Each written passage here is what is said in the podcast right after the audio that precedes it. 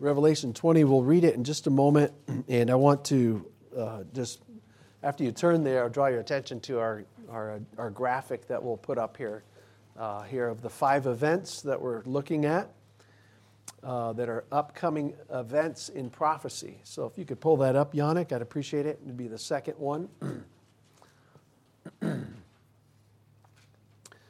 so we're going to read Revelation 20, verses 1 through 10 in just a minute. Um, you know, the Bible says in 2 Peter 1, I think it was verse 19, that the Bible is called a, the word of prophecy. And it says we have also a more sure word of prophecy. Uh, Peter said that his experience of seeing and hearing Jesus, having his sensories stimulated on the Mount of Transfiguration, was glorious. But then he said, The Bible in your lap is more trustworthy than your senses.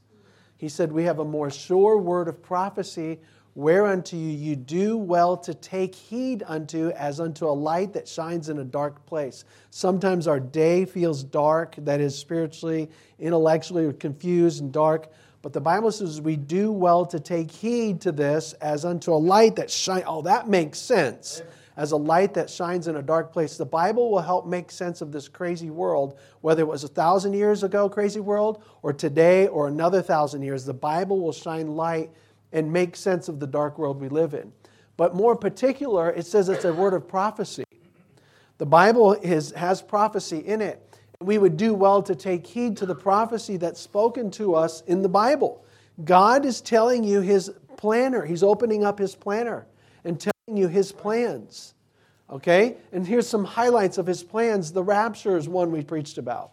Couldn't happen anytime. That's taking up believers and snatching believers out of the world. True believers, not make believers.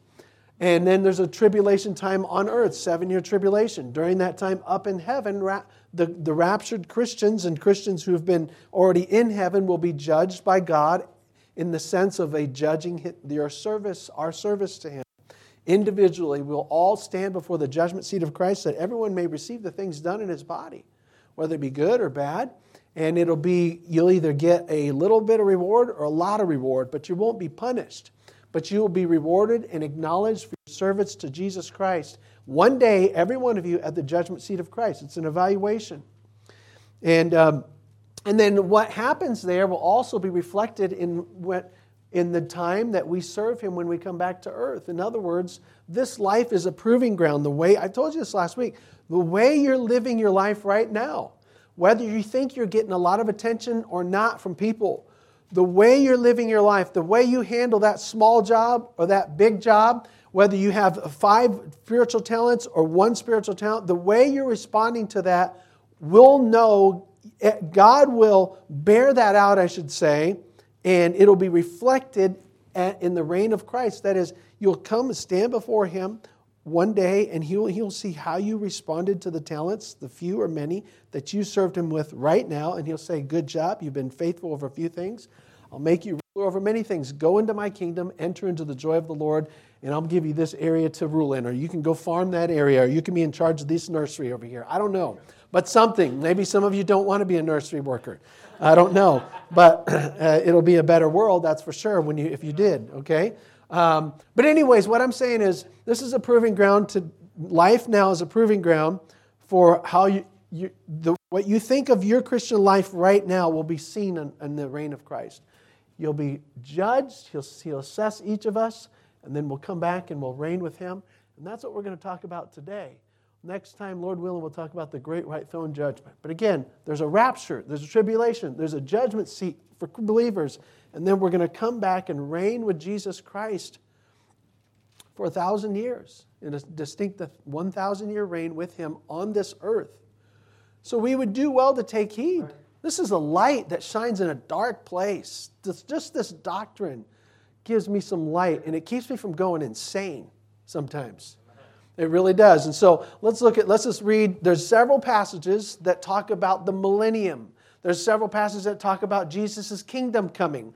We dealt with Isaiah 11 last time. Let's look at Revelation 20 this time. This is the way John was shown it. And again, it is not telling you everything that's going to happen in a thousand years. It's giving you a glimpse of some things at the beginning and the end and a little bit the middle. Here we go. Pay attention, Revelation 20, 1 to, 1 to 10. John said, I saw, and I saw an angel come down from heaven, having the key of the bottomless pit and a great chain in his hand.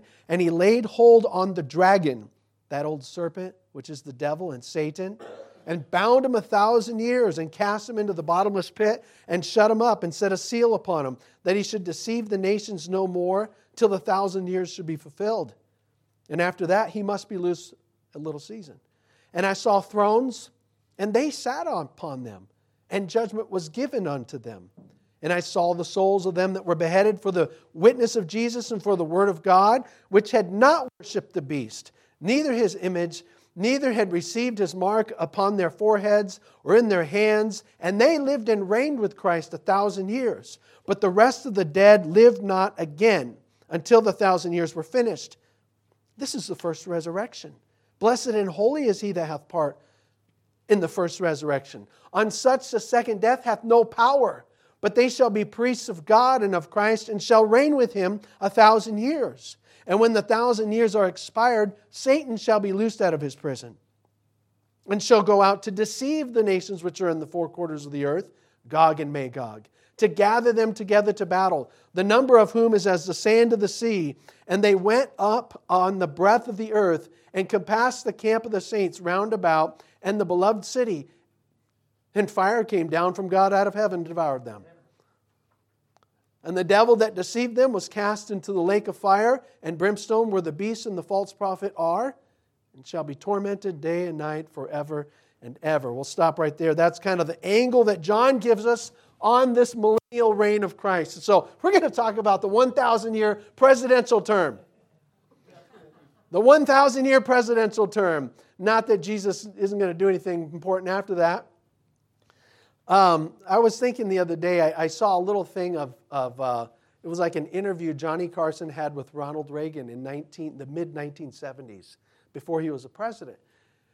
And uh, I watched it, and it was maybe 10, 13 minutes. So I watched Johnny Carson interview Ronald Reagan before he was even president, at least four years before. And, um, and I thought, oh, I remember that now and I see him speaking, and he was very, I mean, he was, he was hitting everything you want to, that we needed at the time. You know, he was a good political speech. It was a good political interview. But then I remember, I thought, I remember when I was a kid, I mean, I was born in 1974, and so I have good, pretty clear memories through the whole 80s. But I remember as a kid thinking, even back then, thinking, man, we got a really good president.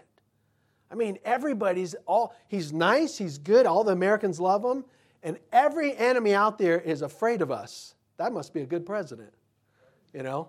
And that the way that tells you something when our enemies are rooting for one party to win the next election. That tells you, you know, something.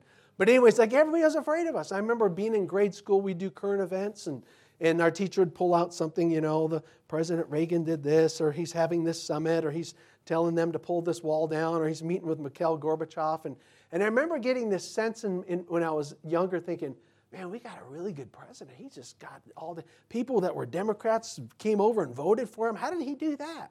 You know, he had a bunch of people that kind of switched parties. He was so convincing. And he did, I think, in my opinion about politics, did our country good in the 80s.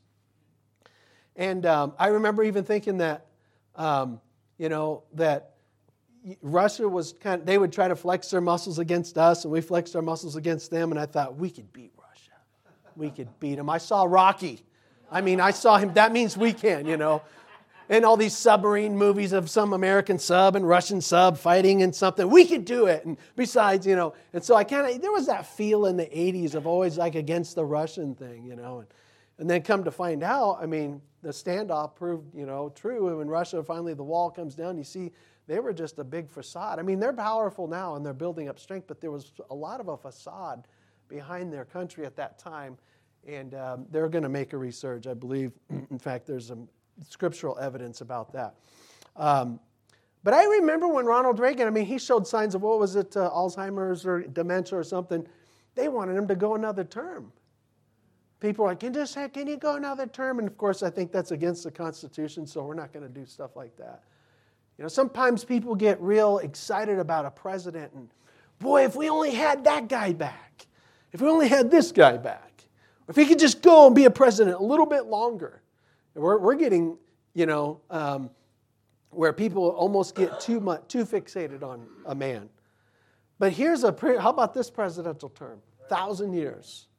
And nobody's going to be able to impeach him. You know, there's a, you see the effort at the end. How'd that work out? So here's Jesus reigning for a thousand years. You know, there's a, there's a scripture. Do you remember what, they, what we would call Palm Sunday? We think it was Palm Sunday, but we know what they said. He came, when he come riding on the donkey, and they threw the palm leaves down, and it was fulfilling some scripture. Um, what did they cry out? Hosanna, Hosanna on the highest. You know what? That was a Old Testament scripture they're fulfilling. Hosanna means save us now, Lord, in the highest. Save now, Lord. They all did that. that, that of course, that was a short lived uh, moment for them because they were crucifying him a, some days later. But they said, Hosanna, save now. Well, what he did was he did come to save the most important thing now. He died on the cross, so to save, take care of the soul. But there's going to come a day where people are going to finally say, Lord, save now. And it'll be the nation of Israel. By the end of a tribulation time, they're going to be duped for three and a half years by Antichrist, and they're going to realize he's a phony. And so they're going to have to survive another three and a half. And by the end of that time, they're going to finally believe and they're going to say, Save us now, Lord. I mean, the world at its worst, being persecuted, everybody, it's different people being persecuted, especially Christians. The Jews, God's going to supernaturally hide them toward the last part of the tribulation, and they're going to say, Where is he? Because this guy was not it. They're going to say, Save now, save now. And finally, Jesus is going to come out of the sky, and the heavens break forth, and he's going to behold a white horse, and him that sat upon it, he's going to come out of the sky, and they're going to look on him whom they have pierced, and they're going to weep and wail, and that, yes, that is the one, and we crucified him. And whoever's left of Jews at the end of the tribulation are going to get saved. So shall all Israel be saved, it says in Romans 11. That means that, that part that's left. And they're finally, here he comes, and Jesus is going to come down to earth, and there's going to be some time. There's going to be a showdown. There's going to be a battle of Armageddon. All the armies in the, are going to assemble, and they're going to battle. They're going to, in the Valley of Megiddo, which Napoleon says is the greatest battlefield that he's ever seen, and they're going to, there's going to be a battle, and, and we're going to come down with him on white horses and white garments on earth, and we're not going to get him bloody he's going to stain his garments in blood. The scripture says it'll be soaked in blood like he was treading grapes. And he's going to clean, the, clean out the armies of the Antichrist and of the devil and those who rejected him. And the blood's going to flow for 200 miles. This is outrageous. See, this is, I always said stuff like this. It's at this point we should say, do I going to keep believing this stuff? Or should I just throw this in the garbage and go find something I can see and touch and feel? This is, I believe this stuff's going to happen by faith. I really do. And so there's going to be this massive battle, and the Jews are going to believe we're going to come back with him. He's going to defeat Antichrist and his armies, and they're going to have to, vultures are going to come in to clean up the carcasses. And for I think it's seven months, Jews, Ezekiel, I think it was, it says they're going to be picking up bones and burying them. And then finally, Jesus, there's going to be, I can't tell you everything, there's so much. There's a lot that happens in a thousand years. But here, let's just deal with the perspective that John gives. It's a blessed thing. I kind of want to think about this that the whole reign, when Jesus comes back and, the, and he, there's the battle and he wins and he starts his reign for a thousand years, it's really a blessed thing. I want you to notice some of the points here. We're going to walk through, excuse me, the um, points here of this presidential term. Number one, we see there's a blessed reprieve. Look at verses 1 through 3. A blessed reprieve. Uh, you know, we, we, we're such wimpy Americans. Every politician, they start doing the commercials. Have you been, are you, people, people are suffering. People are suffering now, and it's hard. And, and that's why you don't vote for my opponent. He's a card carrying communist, anyways, and, and he probably you know, and, and they start, you know, a commercial really makes this guy look really bad. And you know yourself, when I get in there It's going to be better. And then the same guy that's perhaps a you know, Republican might say the same thing as this guy, you're suffering. You're suffering so bad, and this guy's not going to be the answer. Do you know that his brother's second cousin's half sister's wife's neighbor once shook hands with a communist? That's what you better stay away from him. Vote for me. You know, that, I mean, they say stuff like that, and you're like, it's so oppressive, and, and it is a little bit harder right now, isn't it? But I still rather live here than other places. So, anyways, but here's a real reprieve. When Jesus comes, he's really going to get rid of some problems. The biggest problem person is Satan. And that's the biggest problem person in your life and my life. And the second biggest, probably, maybe, maybe they're tied for first, him and me. But Satan is a huge problem person. He's we're going to have a reprieve. Look what it says. An angel comes down, verse 1, grabs him, has a big chain, grabs him, has a key, unlocks this place, verse 2, lays hold of the dragon, the old serpent, and the devil and Satan, and bound him a thousand years, put him in a bottomless pit, verse 3 says, cast him in the bottomless pit, and shut him up, and set a seal upon him, that he should deceive the nations no more. That's his primary job deceive the nations no more until the thousand years should be fulfilled. After that, he must be loosed a little season. So you, whoever this angel is comes down, he's got his chain, he's got his key, and he snags Satan. It's nothing. And he takes him, there's someplace, somewhere, a bottomless pit, put way down there, way down there. Perhaps bottomless means he's hovering in the middle of the earth. There's no bottom. It's like theoretically gravity would be pulling you every way and you'd just be hovering in the middle. And Satan's also a spirit being. So I don't know, he's down there and he's locked and they put a seal on it. It's like, okay, he can come out in a thousand years. Isn't that amazing how God has control over the whole thing? He goes, now, and we'll, let, we'll tell you when we're going to let him out. God's the God that opens and no man closes, and the God who closes and no man opens. He's that kind of God, and he's got full control on Satan. And so that's a reprieve. That's a reprieve from Satan for the whole world. We'll see that. That's what Jesus will provide during his reign. And then, secondly, let's go to the next point. There's a blessed reign. Now, again, verse 4 is the only ver- the verse we're going to look at. And there's a lot of pictures of this. But we're just going to contain ourselves to what John says here. John says, And I saw thrones, and they sat upon them, and judgment was given unto them. Now, again, during the millennial reign, there's all kinds of stuff that happens. We talked about lambs and lions laying down together and kids playing by cobras' holes and playing snakes and stuff because God's going to subdue the nature of even carnivorous beasts and get rid of their venom and all that. But the focus here is, is the idea of people, is God's people are on top. God's people are reigning. Our side is going to be win, really win forever. It's talking about, look what it says there, verse 4 not just a throne, the Lord has his, but thrones. And they sat upon them, and judgment was given unto them. My kids have been, it's pretty funny. My kids like to watch Judge Judy, my boys, my four boys. They're getting into this Judge Judy thing. They like it. And in a way, I, I think that's good because I like the idea of them caring about justice. Plus, you had a little entertainment spin to it, you know. And so they've been watching. And then last night, they were playing Judge Jimmy in the room. They set up a little. Is Jimmy even in here? Ah, he's a good one, though. Jim's a good judge. Vote for him. Anyways, they, they were playing Judge Jimmy, and Jimmy, I think maybe Noah did it once too, but he could be bribed. Uh, so they had a little Jimmy was sitting there, and, and they had Noah. No, wait, who was it? Yeah, Grant was right here, Noah's right here, and, and Jimmy's like, What's your case? Present your whatever it is. And he had a little paper. And so Grant was supposed to give his paper. Well, who was the defendant again? Was Noah the defendant? They just traded. Grant was the defendant. Okay, so Grant had a, had a case. And so Charity was in there. So Grant gives, he's like, the judge says, give her the, give her the case, you know? And so Grant gives it to Charity, and she's just like, Nyeh! she wants to eat the paper. She's the little household billy goat, you know? And so, and they're like, no, bring it here, bring it here. So she finally brings it to Jimmy, and Jimmy reads the case, and, and they kind of do this little court thing, and, and they, they kind of like it. I mean, they like being in judgment, you know? And let me tell you this, there's a, in some way, somehow, in Jesus' kingdom, there'll be people, not all of us, but there'll be certain, we know the 12 apostles are going to have thrones and judgments over Israel. We know that. But there'll be other, somehow, other believers, a certain number, maybe some of us in here.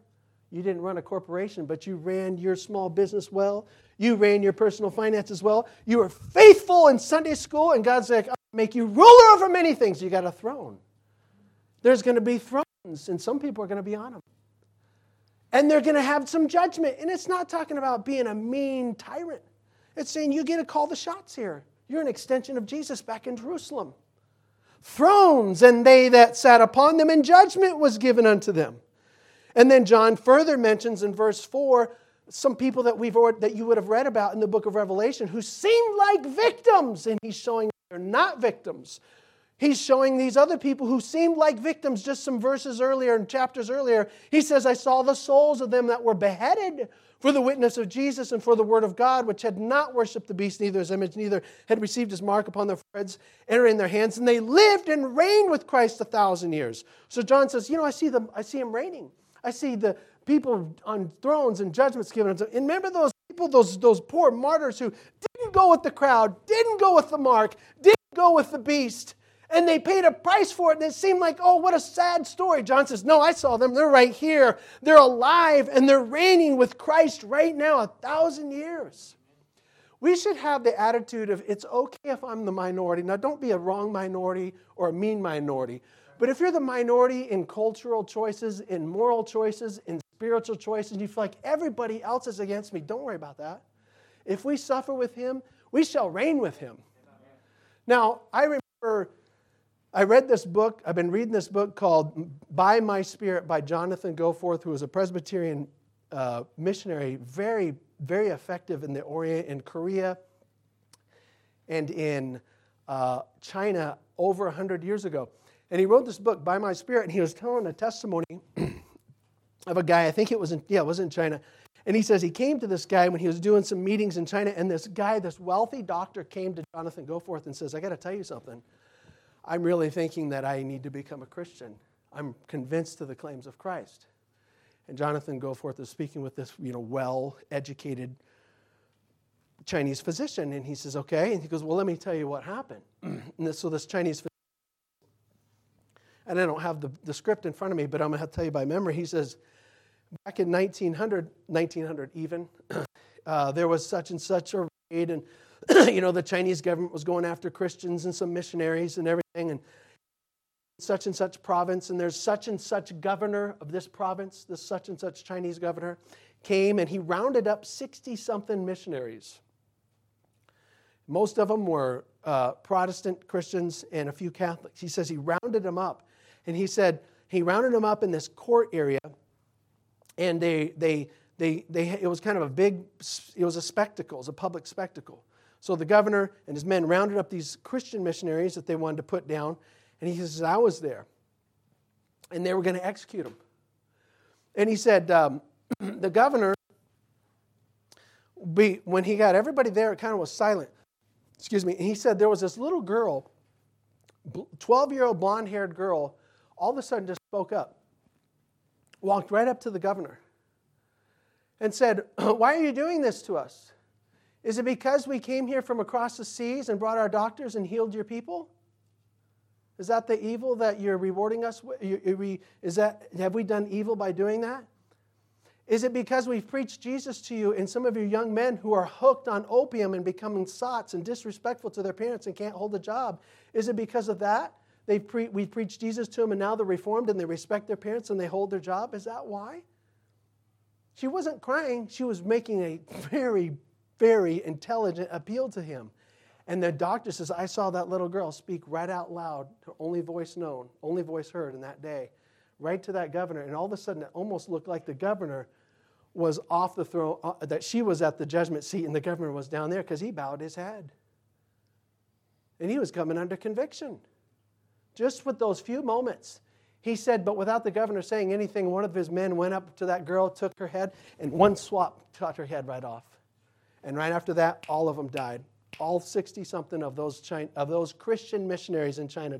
It was a big slaughter. But he said, that physician said, I saw that that day, and I never got over that.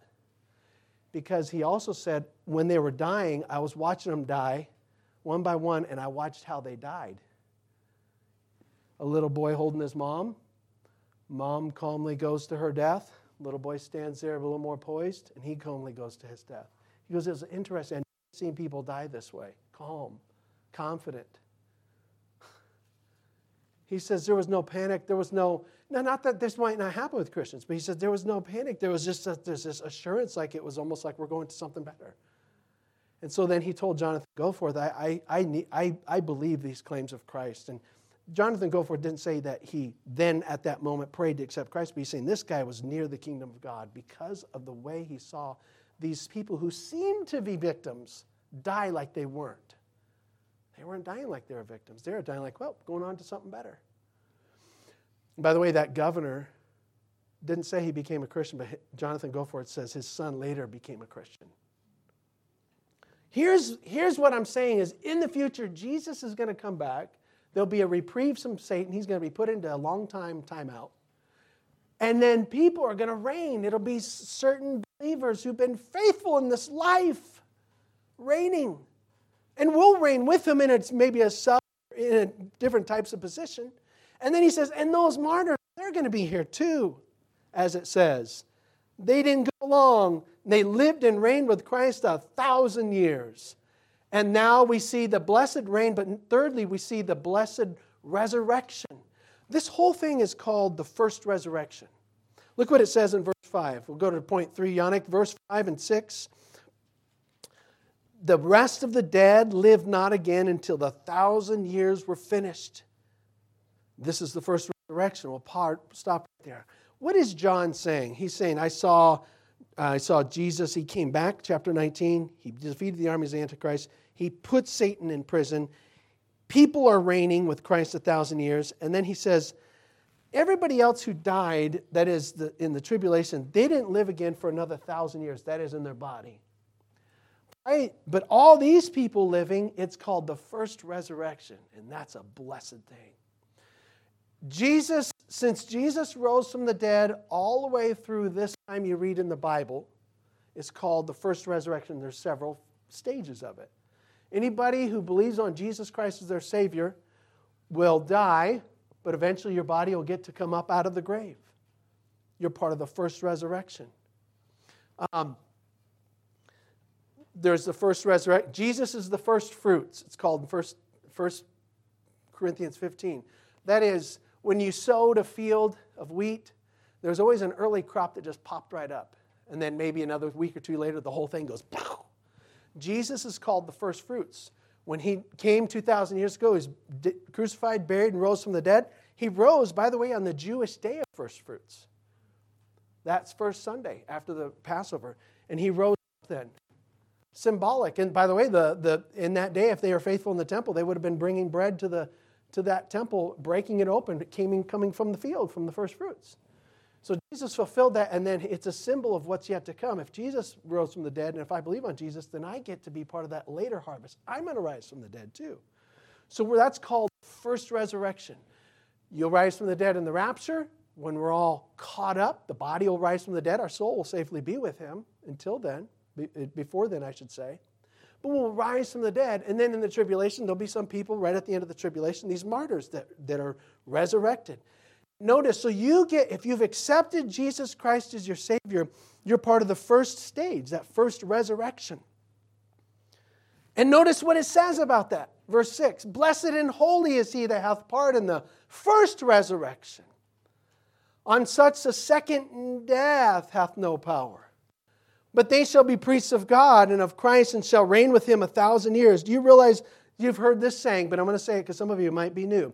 If you uh, are saved, then you'll, uh, then you'll, as we say, there's two births and one death.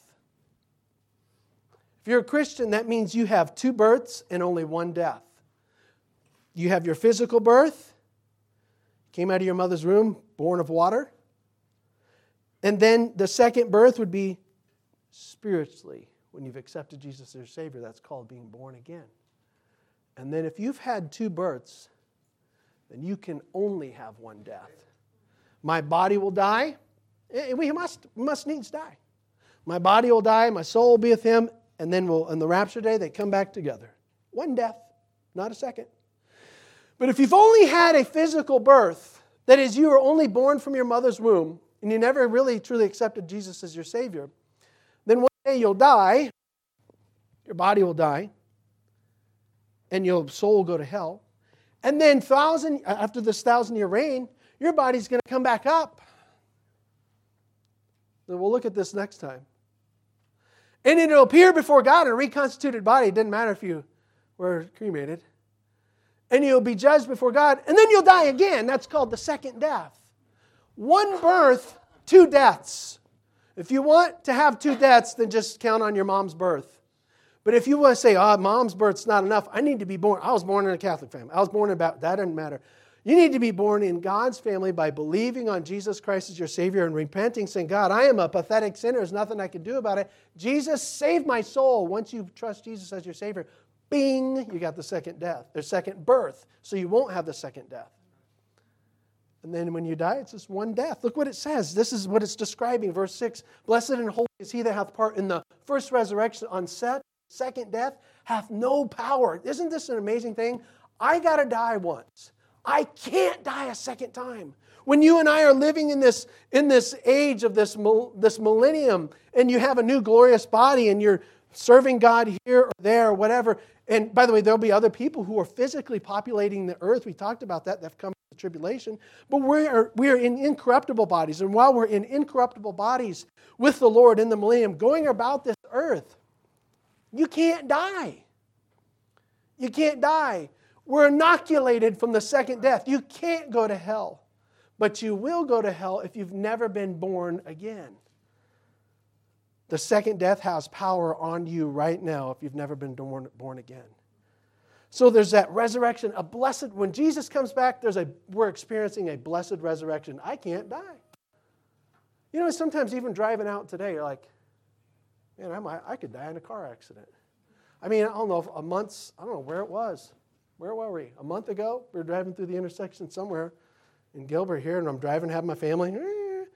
And all of a sudden, I see this car running a red light, and I just like scoot up a little bit more and came right behind me. And I almost got nailed on that side. It would have been on the T bone there on the van. I thought, well, I could have died. No, again, I would go to heaven. But I can't die again. Isn't that good? when you're saved, you can't die again. God will give you a new body. It's incorruptible like His. So we're talking about the reign of Jesus. He's going to come back. We're going to reign with Him. It's called the blessed resurrection. And then there's a blessed removal. Not only is Satan, we have a reprieve from Satan in the lake or the uh, bottomless pit, but he's actually going to be eventually totally removed altogether. Let's look at these verses here. Before Satan's removed, we see, first of all, that he's released. Look at verse 7. There's a blessed removal, but first he's going to get unleashed out of this prison, but for a little season. Verse 7 When the thousand years are expired, so Jesus fulfilled that term, Satan shall be loosed out of his prison and shall go out to entertain and shall go out to um, know, enjoy. No, his purpose is to go out, verse 8, and to deceive the nations which are in the four quarters of the earth, Gog and Magog, to gather them together to battle, the number of whom is as the sand of the sea. So I've told you this before, the silly, the silly Pixar or whatever it is movie of the Kung Fu Panda. How many of us seen Kung Fu Panda? Come on, raise your hand. Don't be afraid. I watch it. It's funny.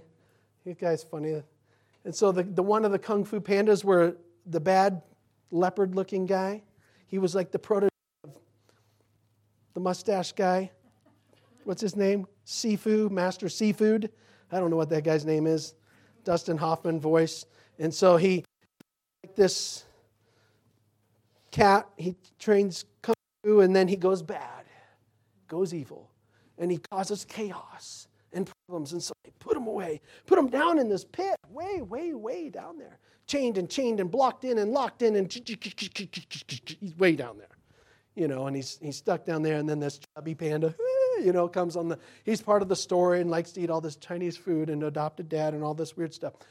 Well, they ended up letting, you know, somehow this, this um, cat gets out of the bottomless pit and wreaks havoc again, tries to go up against this unlikely kung fu warrior when he loses.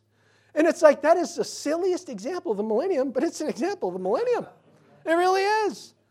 It is so silly that, but, but this is, of course, so much more important. Satan will be put down in the pit for a long term. And then when he comes out, he thinks, I'm going to handle this. He's not going to handle Jesus. Jesus is going to handle him. In fact, this fire is just going to come right out of heaven. And he'll be put away forever. All right, so the Bible says, we're talking about this, he's released out. Verse 8, what does he do? So Satan gets out, and he it's only a little season. The Bible says in verse 3, it's only a little season that he's doing this. But look what he's doing in verse 8. He's going out to deceive the nations. Now, listen, Satan can deceive even us as Christians. He certainly can deceive the lost. But notice it's not even stated that way. Satan can deceive whole nations in a short season, in a perfect earth. Sometimes we think, well, if I had everything, if I had this groomed right in this neighborhood and this economy perfect and no animals causing me problems and no people causing me problems and just a better society, then everything will be okay. Well, guess what? The animals aren't causing problems. There's a perfect economy. Everybody's getting along. We're perfect. We're perfect leaders. We're in perfect bodies. Everything's perfectly. But there's a whole population growing for a thousand years of people who have a chance to believe or not believe on Jesus. And the ones who don't believe keep it secret and have outward conformity. And there's a huge population, and once Satan just comes on the scene, he can quickly round them all up. And he, this is going to happen. He's going to round up nations which are in the four quarters of the earth. Gog and Magog. It's a symbolic statement of those who come against Israel in that case. And quickly deceives them. Satan can quickly deceive people and deceive a lot of people. That's why we should say, just because everybody's doing it, just because everybody thinks it, doesn't mean it's right. Test everything with the Bible. Even if a whole nation thinks or believes a certain way, this nation even, test everything with the Bible.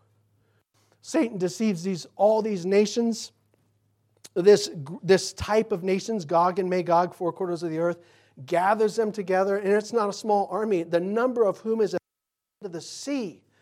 Can't stop counting. You might who wants to count sand? You're like, ah, that's a lot. That's what it's saying. A whole bunch of people that come into the camp of the saints. That is, they're coming to Jerusalem. Somehow we're there with Jesus, and they, they all get camped out, and they're all coming, and Satan's about to get removed, and they're all, I don't know what's happening, but they're all lined up, and it's so blunt right here. It's almost like maybe some of the generals or even General Satan saying, All right, now everybody, didn't even get his command out. Okay, now company, halt, now turn. It just says fire came down out of heaven. Can I see their formation? Wow, what would, doesn't say. What did he say? We don't know what he said. Verse 9, it says they camped about and just fire goes out of heaven, from God, out of heaven, and devoured them. But I love this. I love it in a good sense, but it's also fearful. Verse 10 the devil that deceived them was cast, this is his last fate into the lake of fire and brimstone lake, where the beast and the false prophet are. Those are human beings who got put there 1,000 years before and they're still there. And shall be tormented day and night forever and ever. Those are two men who sold themselves out to Satan, and they're there, and Satan goes to join them, his two disciples there. Wow. And Jesus, it's, that's done right there. The last, almost the last enemy. The last enemy to be destroyed is death. That happens later. They're gone. Jesus puts, so what's happening? We're, we're, the, the picture John gives us Jesus um, reprieves the world for a thousand years. We have a pleasant living scenario that we will experience. We reign with him. It's called the second resurrection. We can't die, or the first resurrection. We can't die. We're blessed to be a part of that. And then finally, he, Satan's released, he rebels, but he's permanently removed forever. So I just want to say a couple things here. God wants, Jesus says these things right here are to be testified in the churches. So this whole future history, he wants us to have it in view, have it in mind. And so I want to say a couple things, just a few takeaways, and then we'll be done. Is this this tells me that I need to make sure I'm converted. Because again, I want to tell you something. in this whole picture of this thousand year reign of Christ, there'll be a lot of people who come from the tribulation into this new world, and they will multiply and have families. There'll be family life. We're not having families, we're in a different body. And they're multiplying, and people are obeying Jesus. But somehow, towards the end, there's still people that are not saved, even though Jesus is right in front of them. By the way, don't say, well, if I saw Jesus, I would believe. If, unless you believe Moses and the prophets, you won't believe, even if one rose from the dead. So they, they have, there's people that are lost at the end of this perfect administration, people who still don't believe on him. And they're conforming, though. They're going along with the society. So I want to say to us today sometimes you're like, I'm going along with cool, I'm going along with this church, I'm going along with Christianity. Conformity is not enough. You have to really be converted from the heart out to Jesus. Otherwise, you will find yourself swept up by Satan in, in a lake of fire one day. We must be born again. So, this shows us the importance of being converted, not just conforming to the, to the religious uh, protocol. It's teaching us two more things, we'll say to be cognizant. It's teaching us to be cognizant. Cognizant of what? Cognizant of Satan. Not that we try, try to find Satan in every little thing, but just remember, you know, he loves to cause deception for you and I. He wants to deceive you and I. He wants to make me to believe lies and you to believe lies. He wants to deceive whole nations. He wants to get our nation to keep following these crazy so called woke trends. People need to get woke to God. Awake to righteousness, the Bible says. Not awake to, to unrighteousness, uh, woke to ungodliness. We need to be woke to God. Wake up to God. And so Paul talked about that woke. But, anyways, people are falling, and Satan wants to deceive us with this stuff. And forget about all the culture stuff. He just wants to lie. He wants to make me, you, and I think we can keep on, we can keep on hiding sin.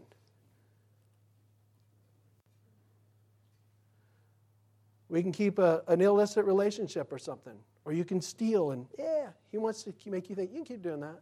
He started out with a small group, it was Eve. And he can work with a small group still with us. So we got, we got to be cognizant. Be whole, sober, be vigilant, because your adversary, the devil, as a roaring lion, walketh about seeking whom he may devour. And then last of all, I like, again, I don't know about you, this helps me keep from going insane. We need, it, helps, it helps me to be confident. When I see this, and we go back to that, go back to that first the graphic that we have, Yannick. When I see this thing and I see what God's plans are, I'm like, ah, oh, all right, we're good, man. I just get to, I, this might not be easy in this life, but mm, I see where it's going. I see where it's going. We're going to reign with him. This will be good. This will be good. And in the meantime, I want to, between now, between this day and, and these days, especially this one, I want to see people won over to the Savior that I believe and trust in Him. And, and I want to be faithful with like what I, like what I said with the, the things I put my hand to, whether in my case, I'm a pastor of a little church or a big church. I want to be faithful with what I have in hand because I want to please Jesus with it, and He's going to acknowledge it and reward me one day. Same with you. It doesn't matter if you're a pastor right now in this life, it doesn't matter. What hast thou, what, what do you have in your hand? Remember he said that to Moses? Moses like, ah, oh, Lord, he's all stuttering. I can't, I can't, I can't deliver these people out of, out of Israel or out of Egypt. I can't do that. I, I can't speak well. And uh, God, they had a fuss together, but God said, Well, what do you got in your hand? Ah, uh, rod. Goes, Oh, we can work with that. Throw it down. Whoa, look at that. Become a snake. I guess what I'm saying is sometimes I just got to work with God's, what God's put in my hand and let Him use that. The reign of Christ, I hope it helps you. It helps me. Let's pray together.